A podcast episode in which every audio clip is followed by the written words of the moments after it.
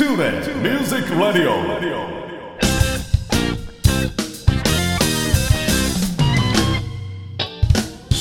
皆さんこんにちは。大阪吹田の音楽スタジオトゥーレミュージックラボのディレクター兼ボーカル講師林慎次郎です。この番組ではトゥーレミュージックラボの生徒の皆さん講師陣その他関係者の方をお招きして音楽や演奏の話時として普段聞けないような雑談などをお送りしています。番組の最後にはプレゼントコーナーもありますのでどうぞ最後までお聞き逃しのないようそれではしばしのお付き合いよろしくお願いいたします。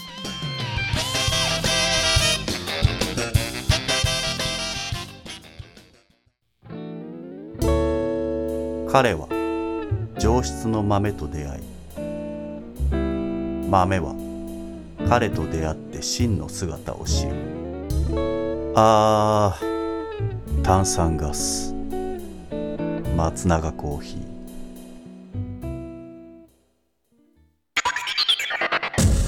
トゥーレ Music Radio。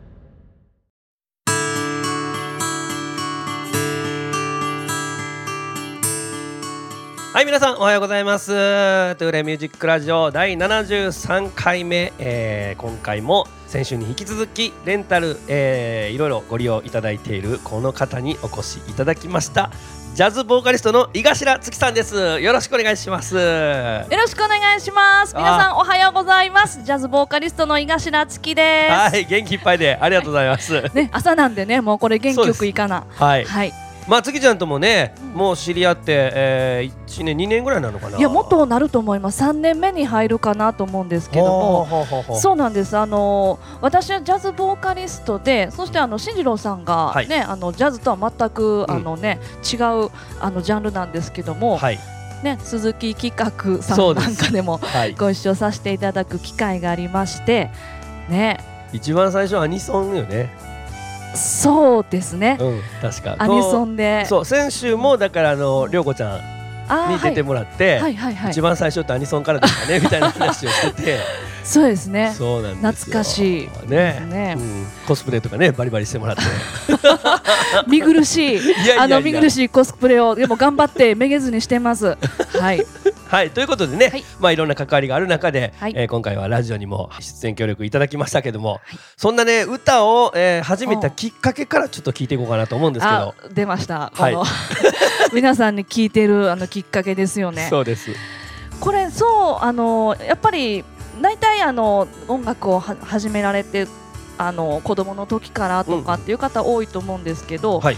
私はあのまあ、家がそんなに特に音楽とあの深い関わりがあるような家ではなかったので、うん。あのまあ、中学2年生の頃はっきり何かこう変わったっていうのは中2の頃にお友達の影響で見たあのミュージカルほを見て、うん。これはなんだということで、うん。まずそのなんだろうクラシックとか、うん。その声楽とかそっちの方に興味を持ちました。うおーもうそのミュージカルが何だったのかが気になるなるでしょ？はい。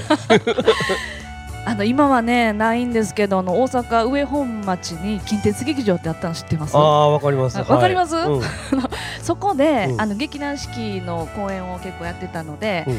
まあ、中学2年生背伸びしながらあの友達とはい。初めて、まあ、田舎からこうちょっと都会に電車乗って行って、その頃やってたのがねあの Chorus Line とか、はい。はい。はい。うん。やってませんでした。 One ですよね。うんうんやりましたね年末そうね。ですね。はい。うん。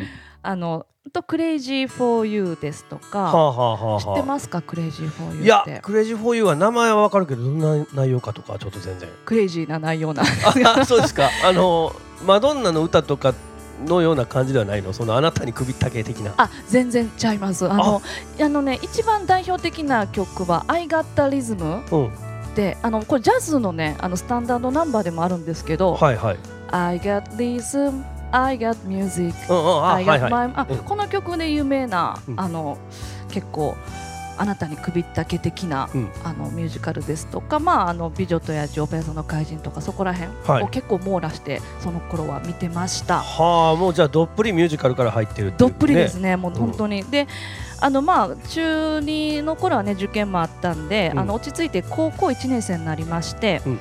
まあ、どうしてもミュージカルを一回やってみたいということで、はい自分であのいろいろまあそのところあのインターネットとかなかったけど、うんうんうん。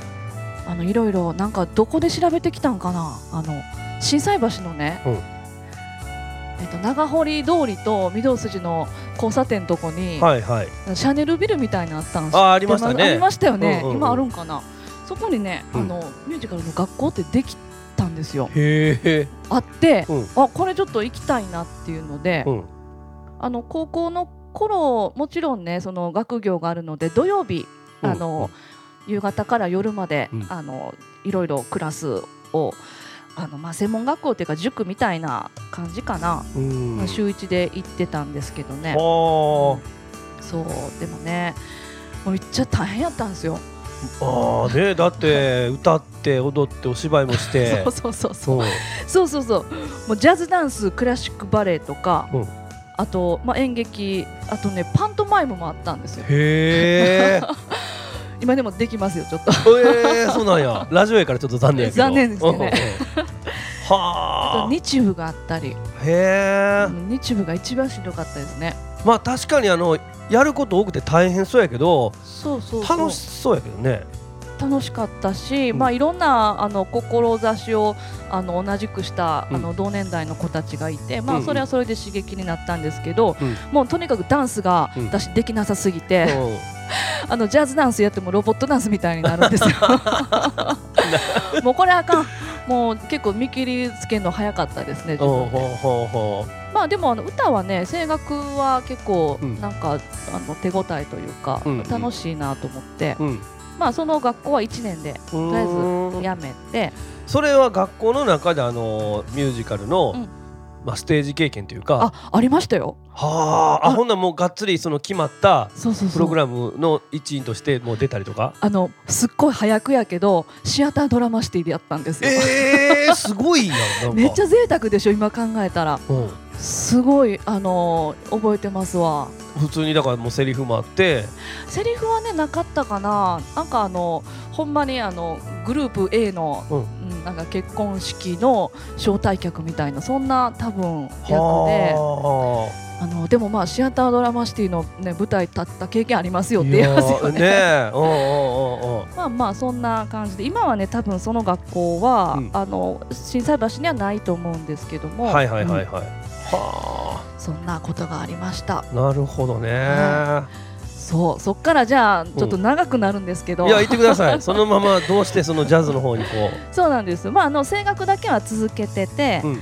であの当時ねカルチャーセンターみたいなはいはいはい。うん。そこであのウィーンからあの大学卒業されてウィーンに留学しててウィーンから帰ってきたばっかりの,、うん。あの31歳のテノール歌手の方。うはいに私あの初めて習うことになるんですよ。ほでまあその方に教えてもらいながら、うん。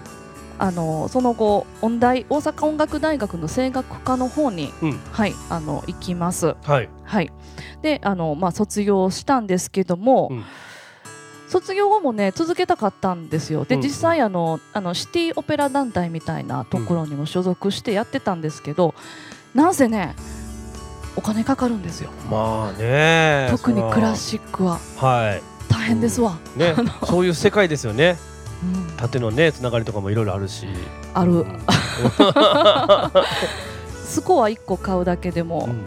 やっぱりもうタウンページみたいな分厚いはあ。オペラのスコアで取り寄せて1万円とかして。は大変やったんでもうすぐやめました。あなるほどね、それでね10年ぐらい特にね何もせんと、うんうんでも気がついたら旅をはい、好きでうん。いろいろ行ってうん。旅人みたいなことをしながらうん、やっておりまして。それはもともとそういう性分やったのかなんかきっかけあった？のその旅にはまるきっかけっていうか。多分もともと性分ですね。はあ。あの多分その高校の頃に自分でミュージカルの学校見つけるのとかも全部そうですけど好奇心がすごいんですよ。はいはい。止められない。うん好奇心が。まあそれであのいろいろあの世界を見てみたいなっていうので、まあうんふらふらしてたんですけども、うん。えっ、とやっと追いついてきました。2016年。はい。ジャズと出会う。そうかでも最近やね。最近実はそうなんですよ、うん。だからもう結局その学生時代にがっつり勉強して、その後はもうふらっとしてて、うんで2016年に、えー、とジャズの生演奏を聞いて、うんうん。びっくりしたと、それは海外で？えっと、日本であの見まして。ほうほやっぱりあのクラシックしか知らなかったっていうかその、ね、肌でうん。あの自分であの体感するのが。うあのジャズのあのなんだろうあのスタイル、うん、うん、うん、エネルギー。まあ真逆ですよねまたね真逆で。ちょっこれ何をしてるんだ？とうんうんっていうことで、うん。すごくまたその好奇心が、はいはいはい、そそられまして。うん。で、まあ、せっかくあの、ね、ボーカルというか歌を勉強してたので、うん。じゃあジャズのボーカリストをちょっと目指してみようかということで、うんうんうん。でまあ、あのいろいろセッションとかうん。たくさん、あの行ったんですよ、うん。大阪の。1年間ぐらいかな。うんもう全然知らんとこもう緊張しましたよ。行かれたことあります？セッションって。いやーまあまあないことはないけど、うん。あんまり自分から進んでいこうっていう雰囲気にはないかな、うん、まあまあなんやろうね声かけてもらってちょっと遊びおいでやっていう感じで、うん、っていうのはあるけど、そう。あのちょっとおいでやとも何にも言われてへんのに、うん。自分から言ったよね。自分から「すんません」っつってうん「あのセッションやってますか?」って言って、うんうん。もう緊張もねすごいねそのドアをね開けるのも緊張するんですけど、うん。まあまあなんかそれでちょっとずぶとくあのメンタルも鍛えられていって すごいよなほんまに。怖いですよ。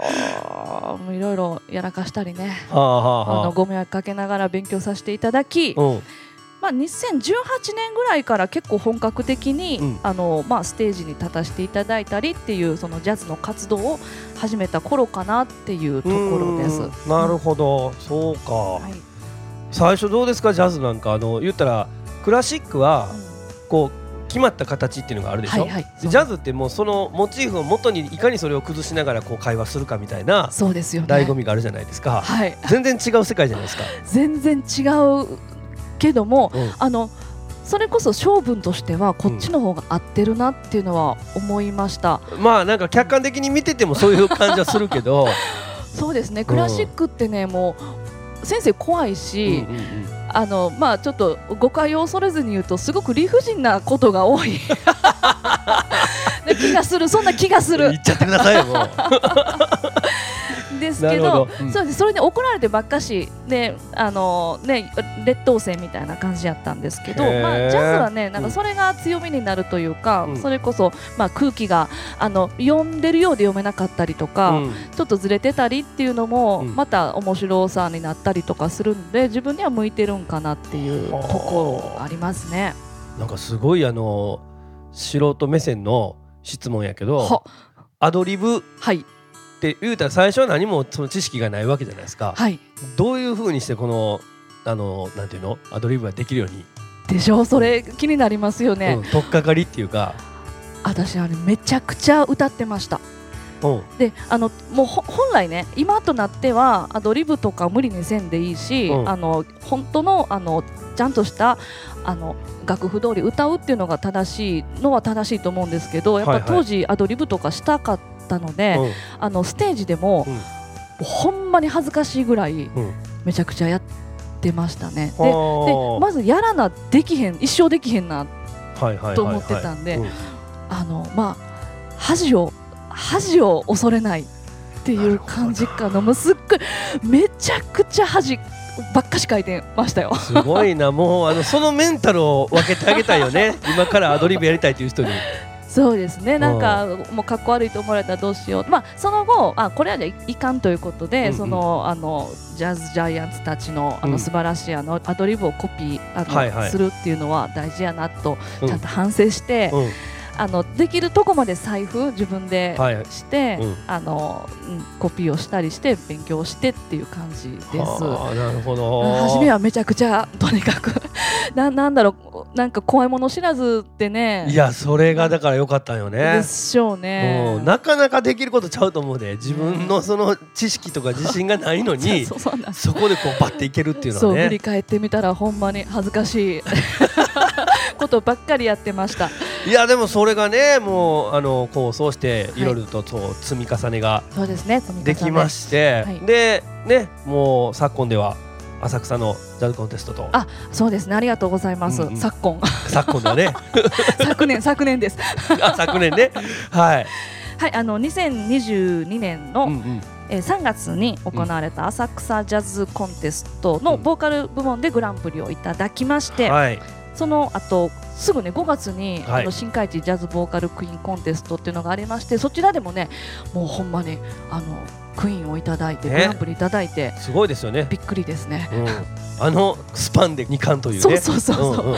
短かったですよね、うん。2ヶ月の間、本来あのもうちょっとその浅草と新海地ってあの半年ぐらいは空いてるはずなんですけどね、はあ。うんうんうん。いろんななんかコロナとかもあったみたいで、うん。うん、いやいや素晴らしいですよ本当にもうそれは。なんかね勢いでいった感じもありますよね、そいの短い期間で。うんやっぱりでもそうやって聞くとこうやっぱ今までのねその積み重ねっていうのがやっぱ生きてるなっていうね、は。うん、いいややなかなかできることじゃないと思いますそれは。本当あのそのコンテストのこともそうやし、うん。いやーやっぱあのなんやろい度胸の人なんやろね。でも最短距離かもしれないです。あのなんかその恥をかきながあら、迷う前に全部やってしまう、はいはいはい、うんっていうのはもしかして本当になんだろうあの一番こう自分の目的に向かって、うん。あのいける合理的なやり方かなとは思いますね。ねなんか何かにつけそういう感じですよね。ああのじゃなくてその教訓としてね。あ教訓あそう、ん。そうですね。何でもね、あのどなたでも。ああの、うん。ね違うあの分野でもそうそうそうそう。うん確かにね、うん。みんなあの、うん、いやそれが普通やと思います。その迷ったりとか、うんうん。あの悩んだりっていうのが、うん。うん。でも私年齢も年齢やったから、うん。あの迷ってる暇ないわっていうは のもあったかもしれないですね。はあはあはあはあ。いやいやこれはいい話ですねいい話できました、あのー ぜひ皆さんもちょっと参考にいやいや。今後の突破口のねメンタルの視点、まあね参考になるかわかりませんけども、うんうん。面白おかしく聞いてもらえたら ということですね。はい、い、やいややもうあのボーカルを始めたきっかけからね、はい。現在に至るまで、はい。そして、えー人生の教訓的な、はい、発想もちょっと話していただきましたけども。ありがとうございます。はい。引き続きよろしくお願いいたします。お願いします。Tula Music Radio.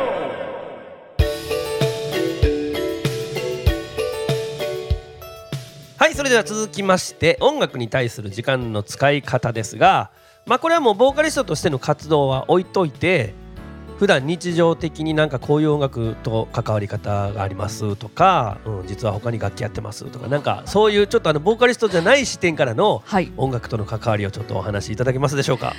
はい。いや実はあの楽器をってはい。言いたいとこなんですけど、かっこよく言いたいとこやけど、うんまあ本当にあのピアノもねあのちょっと和音を抑えれるぐらいしか、うん。あのできませんので、うんうん。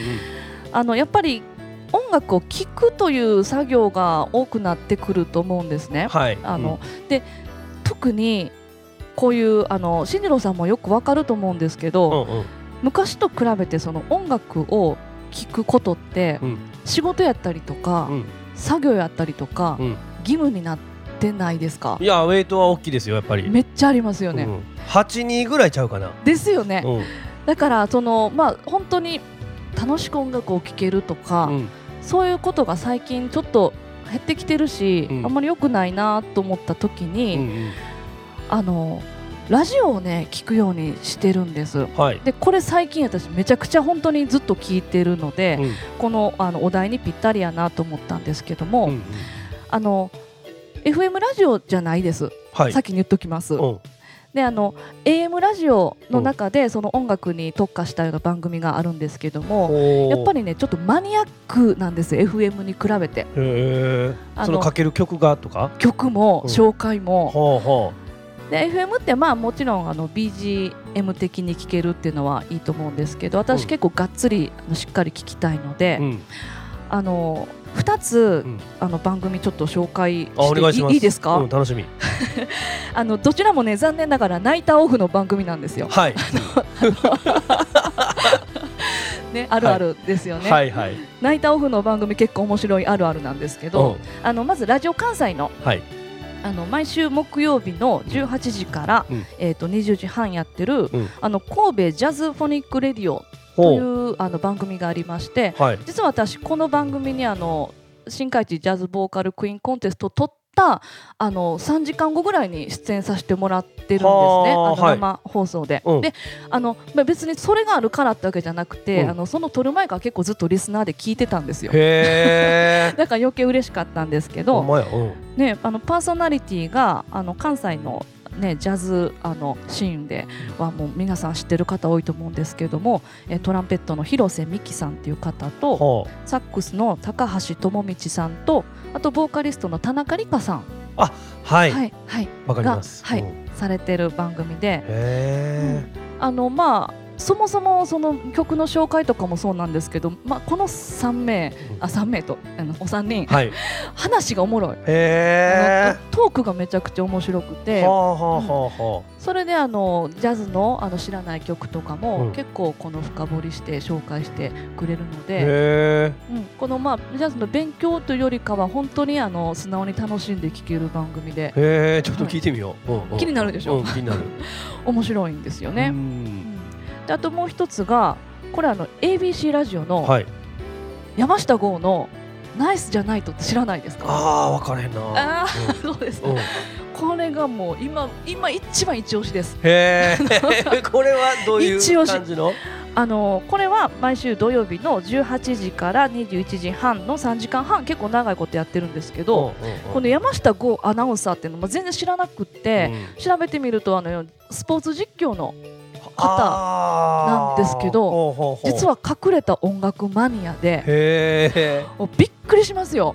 あの聴き方がプロの聴き方なんですよ。は で楽曲を紹介するのあも、なんだろうこのじゃああのこの何年のこの方のこういう曲をさあどうぞってそのさらっとじゃなくて、うんここのねあの最後のね2小節のねもうドラムの入りがねもうカーってなるんです みたいなそういうなんかもう熱い聴き方で、はいはいはいはい。これはすごいなと初めて聞いた時びっくりして。へそうそう。ほんでもうこのラジオはもう特にあのジャズに特化してなくて、で逆にあのーなんだろう私の知らないジャンルのことをたくさんあのうん流してくれたり紹介してくれるので、えすごく勉強になってます。ほうた例えばどの辺の音楽もう幅広いやろうけど。そうそう。この間ねあ来日しててあの話題やったスティーブ・ガット、はあのドラムの,、はいはいの特集をしてたりとか。はあでそのこの山下剛のあのスティーブ・ガットのこのアルバムのこの一曲がこれが熱いとかそういう紹介でもうしかも全部流してくれる。あはあ。のフルで流してくれるほうほうほう。ほうだったりとか、うん。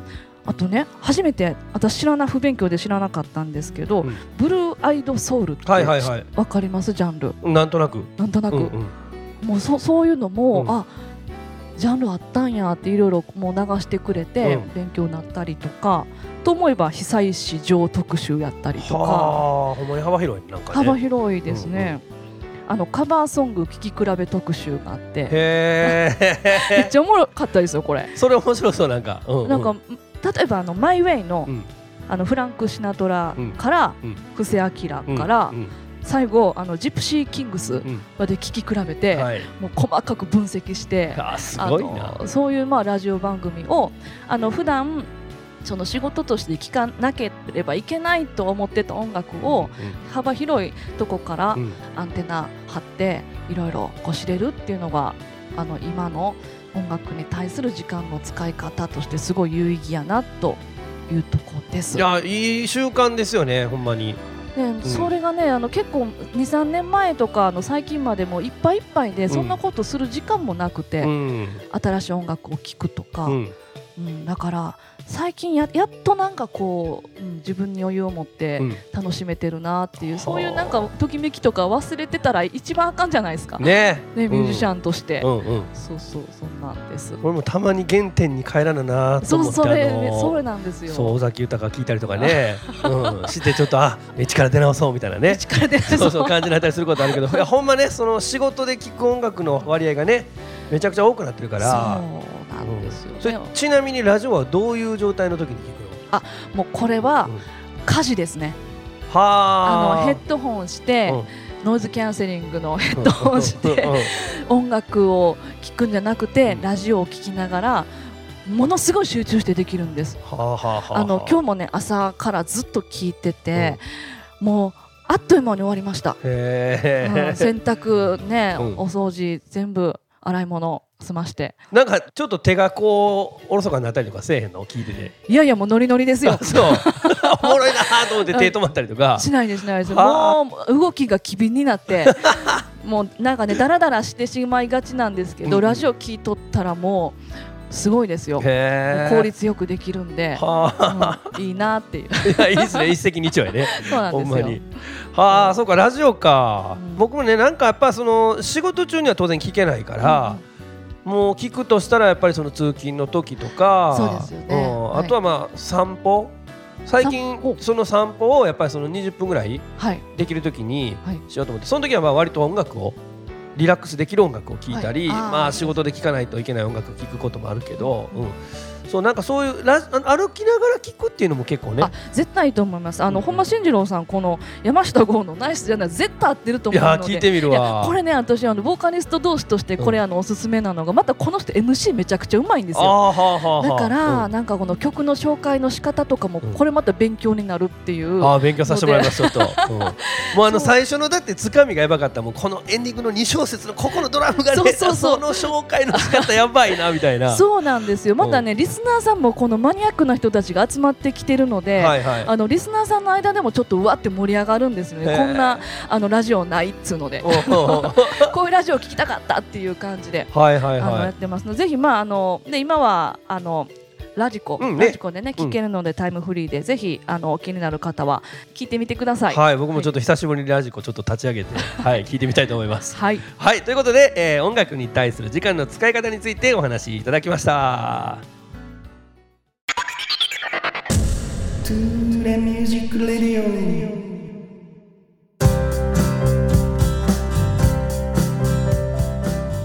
いそれでは続きまして、えー、井頭月ちゃんのおすすめアルバム紹介ということで数あるねフェイバリットアルバムあると思うんですけども、えー、一押しのアルバムをちょっと紹介していただこうと思います。はい、はい。なんかさっきまでねすごいもうテンション上がってめっちゃ喋りまくってたのでちょっとあの落ち着いていきたいと思います。はいえーあのまあおっしゃるようにこのアルバムを選ぶってすごく大変なことだし、ね。なんかこだわり出したらキリがないので、うんうん。今回はあくまでも、うん。ジャズボーカリスト井頭月のうん。おすすめということで、はい。あの選んでまいりました。はい。発表いたします。お願いします。ドゥルルルルルドンチェット・ベイカーライブ・イン・ボローニャ1985あーこれは僕アルバムのタイトルはちょっと聞いたことあるな。えほんまですか、うんちゃんとは聞いてないけどそのなんでなんで？いやそのライブインボローニャっていうのがすごいなんかあの覚えがあるからきっと名盤なんかなという。えボローニャってどこか知ってます？え クイズ。ー、なんかあのスペインとかあの辺じゃないの？そうですね。惜しい。同じラテン語圏のイタリア、あーイタリアですか。イタリアの北部にある、うん。えっと、ボロネーゼの発祥の地はあ。ですって。なるほど。ボローニャ。ボローニャ。はあはあはそうあの実はねこのアルバムでライブ・イン・ボローニャ1985の他に、うん。1962っていうのもあるんですよ。へでこれちょっと間違えないでほしいんですけどやっぱ85の方を強くおすすめします。えっはていうのもあのチェット・ベイカーが1988年55歳で亡くなってるんですね。あ、うん。でまあ、亡くなる3年前のうん。ライブ音源なので、うん。結構まあ本当晩年のうん。作品になるんですけど、うん。このアルバムを紹介するにあたってじゃあチェット・ベイカーの誰やねんって、うん。その人となりとか、うん。その生涯を知らなかったらこのちょっと魅力を伝えられないなと思うので、はい。あのご紹介させてもらっていいでしょうか？よろしくお願いします。楽しみでございます。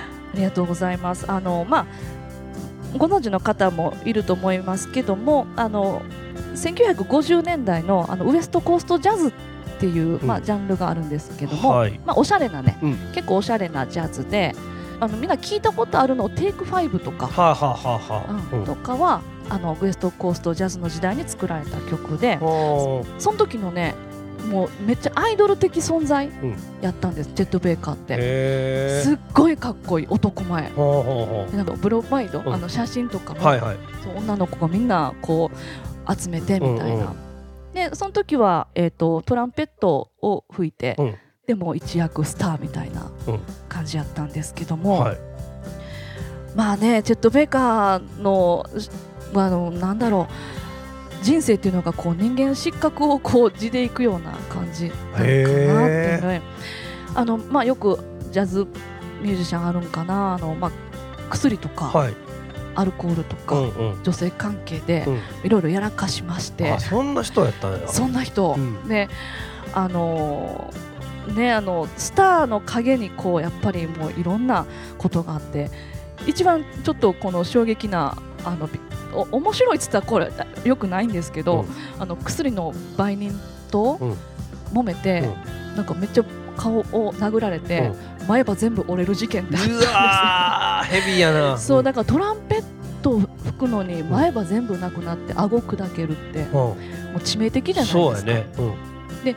吹けないですよね。うん分からへんけど。うん。多分ねふそっからうん。もうもうチェットベイカーあかんってなったんですけど、またこう再起であの復活していって、であのあの歌も歌ってみたりしたら、はい。すごく甘い声で、であのまたねいや復活したってねすごいまた話題になって売れて、うん。もう本当にジェットコースターみたいにこのあの大変なことがあったんですけども、うん。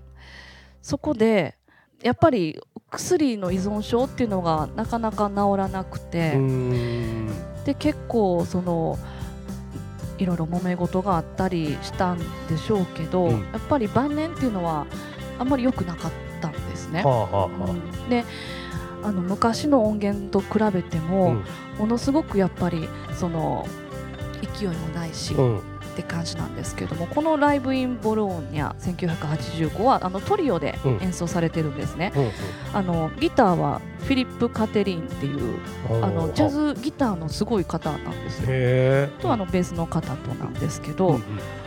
もうねもう力がない。はあがいいっていう？力がない、うん。息切れとか、うん。ため息とか、うんあの途中でなんかもう歌歌うのやめたりとか、はああライライブやもんね。ライブなんで、うん。うんもうそれがもうもろに出てるんですね。はであのもともとやっぱりウエストコーストジャズのプレイヤーってクールで爽快で明るいっていう、うん。ねあの音楽やったんですけど真逆で、あうんなんかそれに比べてねギターのねフィリップ・カーテリンがキレッキレなんですよ。ほうなんか不思議なギャップやねなんか。そうなんですよ、うん。なんかこう空気読んでるのか読んでへんのか分からへん、うん。仲いいんか仲悪いんか分からへんっていう感じで、うん。やっぱその対照的なそのエネルギーの反発し合う感じもすごくあの聞いてるだけで伝わるし、うん。であのなんか悲しみとか絶望諦めっていうのがチェット・ベイカーの歌からもすごく伝わってきて、救いようがないけど何かもう美しさ。があって切なくなって、うん。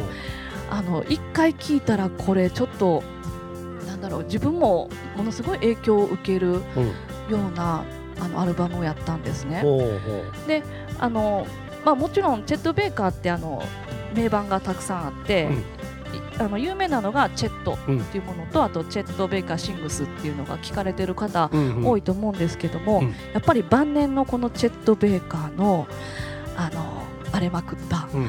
感じの聞いてもらっても魅力的ってそれはなんかジャズとしての、うん。うんなんかいいなと思ってその一番いい時もうん。悪い時も、うん。きちんとこの味になって、あの引きつけられるっていうのがそのジャズボーカリストジャズミュージシャンのこの魅力が一番こう現れるようなアルバムじゃないかなと思ったので、ちょっとマニアックかもしれないんですけどもおすすめさせていただきます。はい。もう十分すぎるプレゼンをしていただいて。なんかいろんな要素が相まってるんやろね。その人物の背景とかもそうやしそのギタリストとのそのギャップとそうかそれもめちゃめちゃ面白いんですよ。ね、それがこうその感動をこう生み出してるというか。そうもっと、うん。えもうなんか勘弁したってよとか 途中でなるんですよ。ねカーテリンかもうちょっともうやめたってとかもなるし、う。んでそうでもねこのね4曲目に入ってる「マイ・ファニー・バレンタイン」ってはいはい。いう曲が、うん。もうあのチェットのお箱なんですけども、もうこれはもういいですよ。聞聞いてください。あのカテリンのギターが泣かすチェットのあの声も泣かす。でベーシストのソロも素晴らしいのでこれはいいですね。うん。でそうその亡くなった時もね、うん。あのすごい謎の死に方をしてたりして、うん。あのホテルで、うん。ホテルの窓から落ちてっていう感じであの最後はそういうねあの亡くなり方をしたという。のまあね芸術家とかこのねミュージシャンとかうん。ね、うんうん。感じ。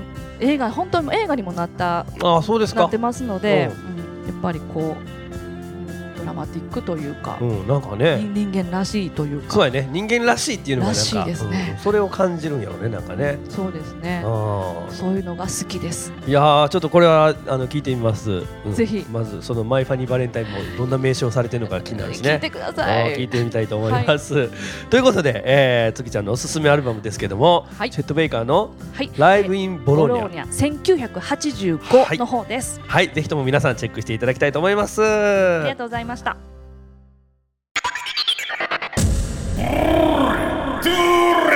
Music Radio.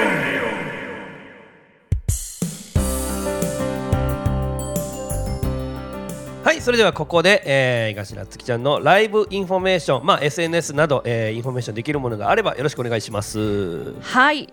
もうこれは、はい。まず真っ先にあの皆さんにお知らせしたいインフはいォメーションがあります、はい3月26日梅田オールウェイズアニソンスペシャル、はい。イわエー ということでこちらはもう目の前にいるはい。林慎二郎さん、はい。そして私とかねいろいろたくさんあのバラエティーに富んだ、えーボーカリストとミュージシャンが出演するお祭りみたいな感じで楽しみですね。はい楽しみですよこれはあの今年はあのちょっと水木さんのねツイートはい。も兼ねてねそうです兄貴ね。スペシャルバージョンもちょっとね、はい。あの考えてますのでもうすっごい楽しいあの企画になってますので3月26日こちらは梅田オールウェイズ。で会場が11時え開演が11時半。え料金は、えー、3800円になってますのでもうぜひ皆様、えーお誘い合わせの上遊びにいらしてください。いろんな、はい、ミュージシャンのコスプレもあの楽しみに。はい。ね選曲も幅広いね新旧ね。あそうなんですよね、はい。あの昭和から令和まで、うん。はい。あとは、えーとまあ、たくさんあの、ね、いろいろあちこちでちょっとやってますので、はい。あの井頭月はい。で、あの調べていただいたらホームページがあります。でホームページのトップ画面にあの近日ライブ情報ってことでだいたい大阪、神戸、京都、奈良で活動している情報が出てきますのでご興味ある方はぜひあのホームページの方まで遊びに来てください、えーあとはあの神戸の北野坂のソネはいさんとかも、うんまあ、レギュラーでやってまして、うんあの次がね2月26日の昼曽根日曜日ですね、はいやってますのでこちらもお願いいたします。はいこちらねあのー情報はあの概要欄の方にもはい掲載しておきますのではい、ぜひとも皆さんホームページもチェックしてみてください。はい、ということで、えー、頭月さんのライブインフォメーションでした。彼は上質の豆と出会い豆は彼と出会って真の姿を知るああ俺のアロマ松永コーヒー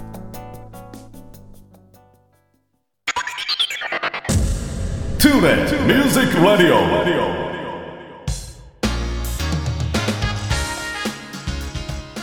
はい、それではここで月間キーワードクイズのコーナーです。えー、毎回1文字ずつキーワードを出しておりますが、1ヶ月間に出たキーワードをつないで出来上がった単語の正解をお答えいただいた方の中から抽選で2名様にプレゼントを進呈させていただきます。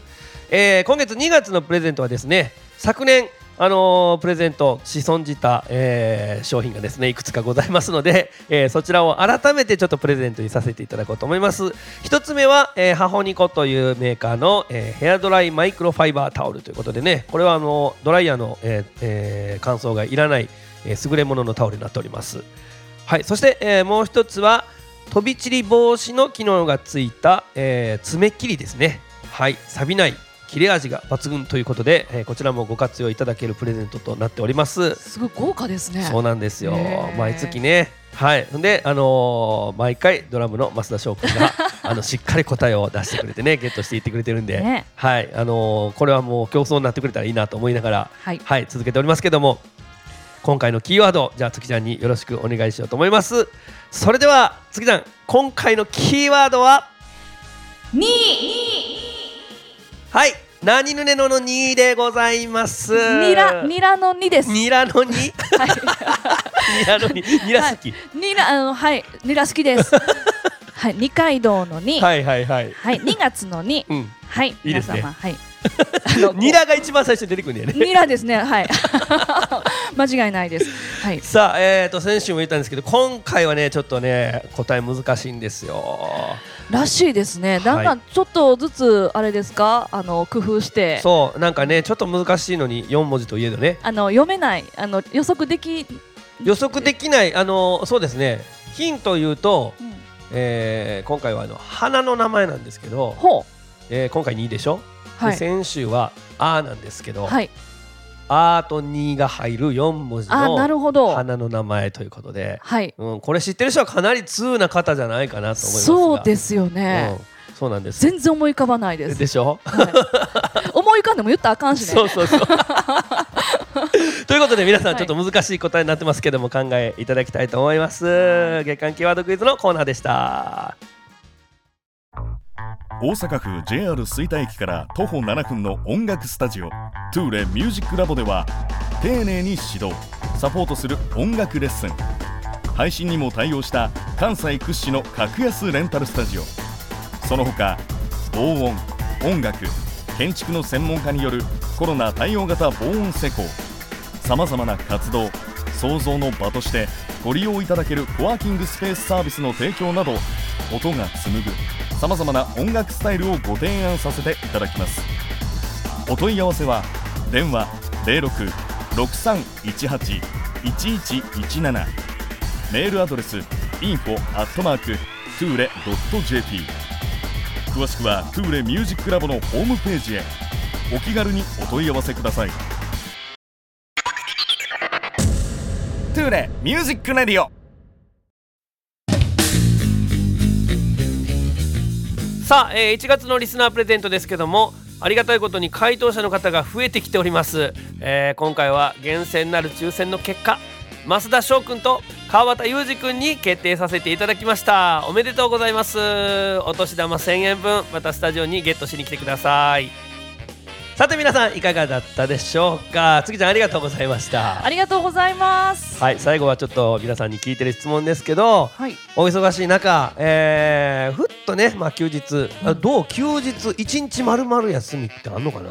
あ私はもうあえて絶対作ってますあ作ってる？作ってます。そうじゃないともうやっていけない。う。ん やってられないので。ねオフは大事ですよね。そうなんです。ねもう逆にでもミュージシャンの方って、うん。オフの時でももう絶対なんか練習してたりとか、うん。あの準備をしてたりする性分じゃないですか。そうですよね。ね、うん。だから私はあの結構もうがっつりこの日は何もしないぞってあの時間をあえて作ってますね。その日は家事とかどうする家事も溜まってたらします。家事って溜まるでしょ？のうんまあわかんないですけど、そうなんで、うんまあでもどうしてもなんかこうこう遊びに行くのとかって変な罪悪感とかないですか、えー、どうかな。まあまあちょっとその分かる気がするけど、ね遊んでる場合？みたいなそうそうそう。そうそうそういう感じね。そうなんですね、うんうんうん。まあなのでまあ結構ね家でずっと、うん。あの家大好きなんで、うん。ずっと基本家にいます。はあでも旅も好きやしね。あそうそうそのうんスイッチ入れてね、うん。行くんですけど、はいはい。あとはもうサウナですね。はあそうか。サウナ整いに行くんですか？整いに行ってね、あそうですね。まあ流行ってますもんね、うん、今ね。行ってます、うん、いやもう長いこと言ってないけどでも行ったらやっぱりあの水風呂と交互にこう入って「整う」ってその時は言葉多分流行ってなかったと思うけど、そうなんですよ、うん、あの整わしてたと思いますよ。うんそうですね。なんかでもサウナで外気浴も気持ちよくって。はあはあはあの外で、うん。あのちょっとねチェアなんかがあってそこで寝転がってうん。ぼーってするんですけどね、いいですよね。そうそれやりすぎて風邪ひきました。この間この時期？この時期に、ね、この時期はちょっと危険じゃないですか？寒い時に 真っ裸でチェアで寝っ転がってあの2日連続行ってねあの早速風邪ひいてね何してんねんって話。やばいやあのばい。大事な休みをだからたまにそうやって、あの張り切ってやってしまうとあの普段しないことしたら体調崩したりするので、まあ、いやちょっとあの単純に気温の問題でしょ。こ の時期外気浴はやばいんちゃう？そうなんですよ、うんうんすごいな。ちゃいました。でもねあのあとは家でなんかあの漫画読んだりとかうんうんうんうん。好きですね、うあのん YouTube を見たりそこら辺なんか皆さん。とあんま変わんないんちゃうかなと思うんですけどそうかもしれないですね一般的な感じかもしれない。うん、いやーそうか休みね。僕も最近だからその完全にオフの日って大事ですよと。ほんまにいうん、やさっきも言ったようにそうですよ。やっぱ休みできたらちょっと曲覚えとかなとかそうそうそうそう。そういう時間に使ってしまいがちなんです自分追い込んでまいりますよねそうそうそうそう。そうでもほんまにあのー一回後輩のギタリストが出てくれた時に僕はもう完全に一日あの携帯持たずに、ああいいですね、うん、外出て公園に行っても何もせんとぼーっとしてるっていう。それめっちゃ大事やと思います。やっぱりうん。自分のメンタルと体調もに関わってくるし、もう追い込まれて追い込まれて必死の時ってもうだんだん顔つきも変わってくるんで。そうやいやねでも進次郎さんはね働きすぎですよ。もう全然休みないイメージですよ。今はね確かにちょっとなんか過渡期なんかも分からへんけど、うん、でもそうだねちょっと時間の都合に関してはあのこのトゥーレプラスで今日もねトゥーレプラスで桜川の場所で、はい録音してますけど、はい。こっちの勤務がね、えー定着してきてからはなんか夕方以降の時間がちょっと空くようになったりとか、ああいいですね、うん、してるんで少しあのーメンタルのリセットができてるんじゃないかなという、はい。うん。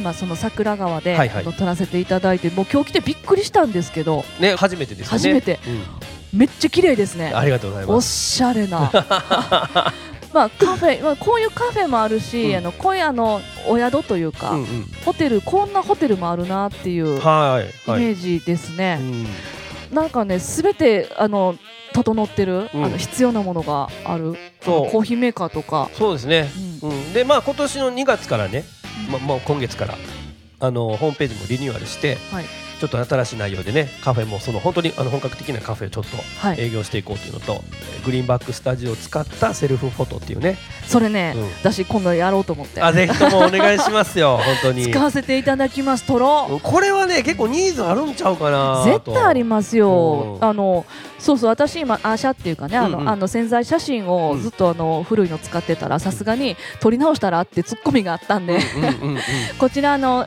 料金聞いたら安いし、のまあ比べたらねあの安いからぜひで駅近いし、そうですね。ねえ。そうこれが流行ってくれたらねいいんですけどね。流行らせていきましょうこれ。お願いしますよ。はいということで、えーまあ、余暇の過ごし方からあのトゥーレプラスの宣伝までまでは、はいいしていただきましたけども、はい、また機会があれば次じゃあまたあの2回目の出演も、あもちろんもうラジオ大好きなんでぜ よろしくお願いします。ひよろしくお願いします。僕はとりあえず。山下剛さんのラジオを、あはい、聞いてくださいね。チェックしてみたいと思います。はい。語り合いたいです。はい。はいということで、はい。えー、トゥーレミュージックラジオ第73回目は、えー、ジャズボーカリストの井頭月さんに登場していただきましたありがとうございましたありがとうございました。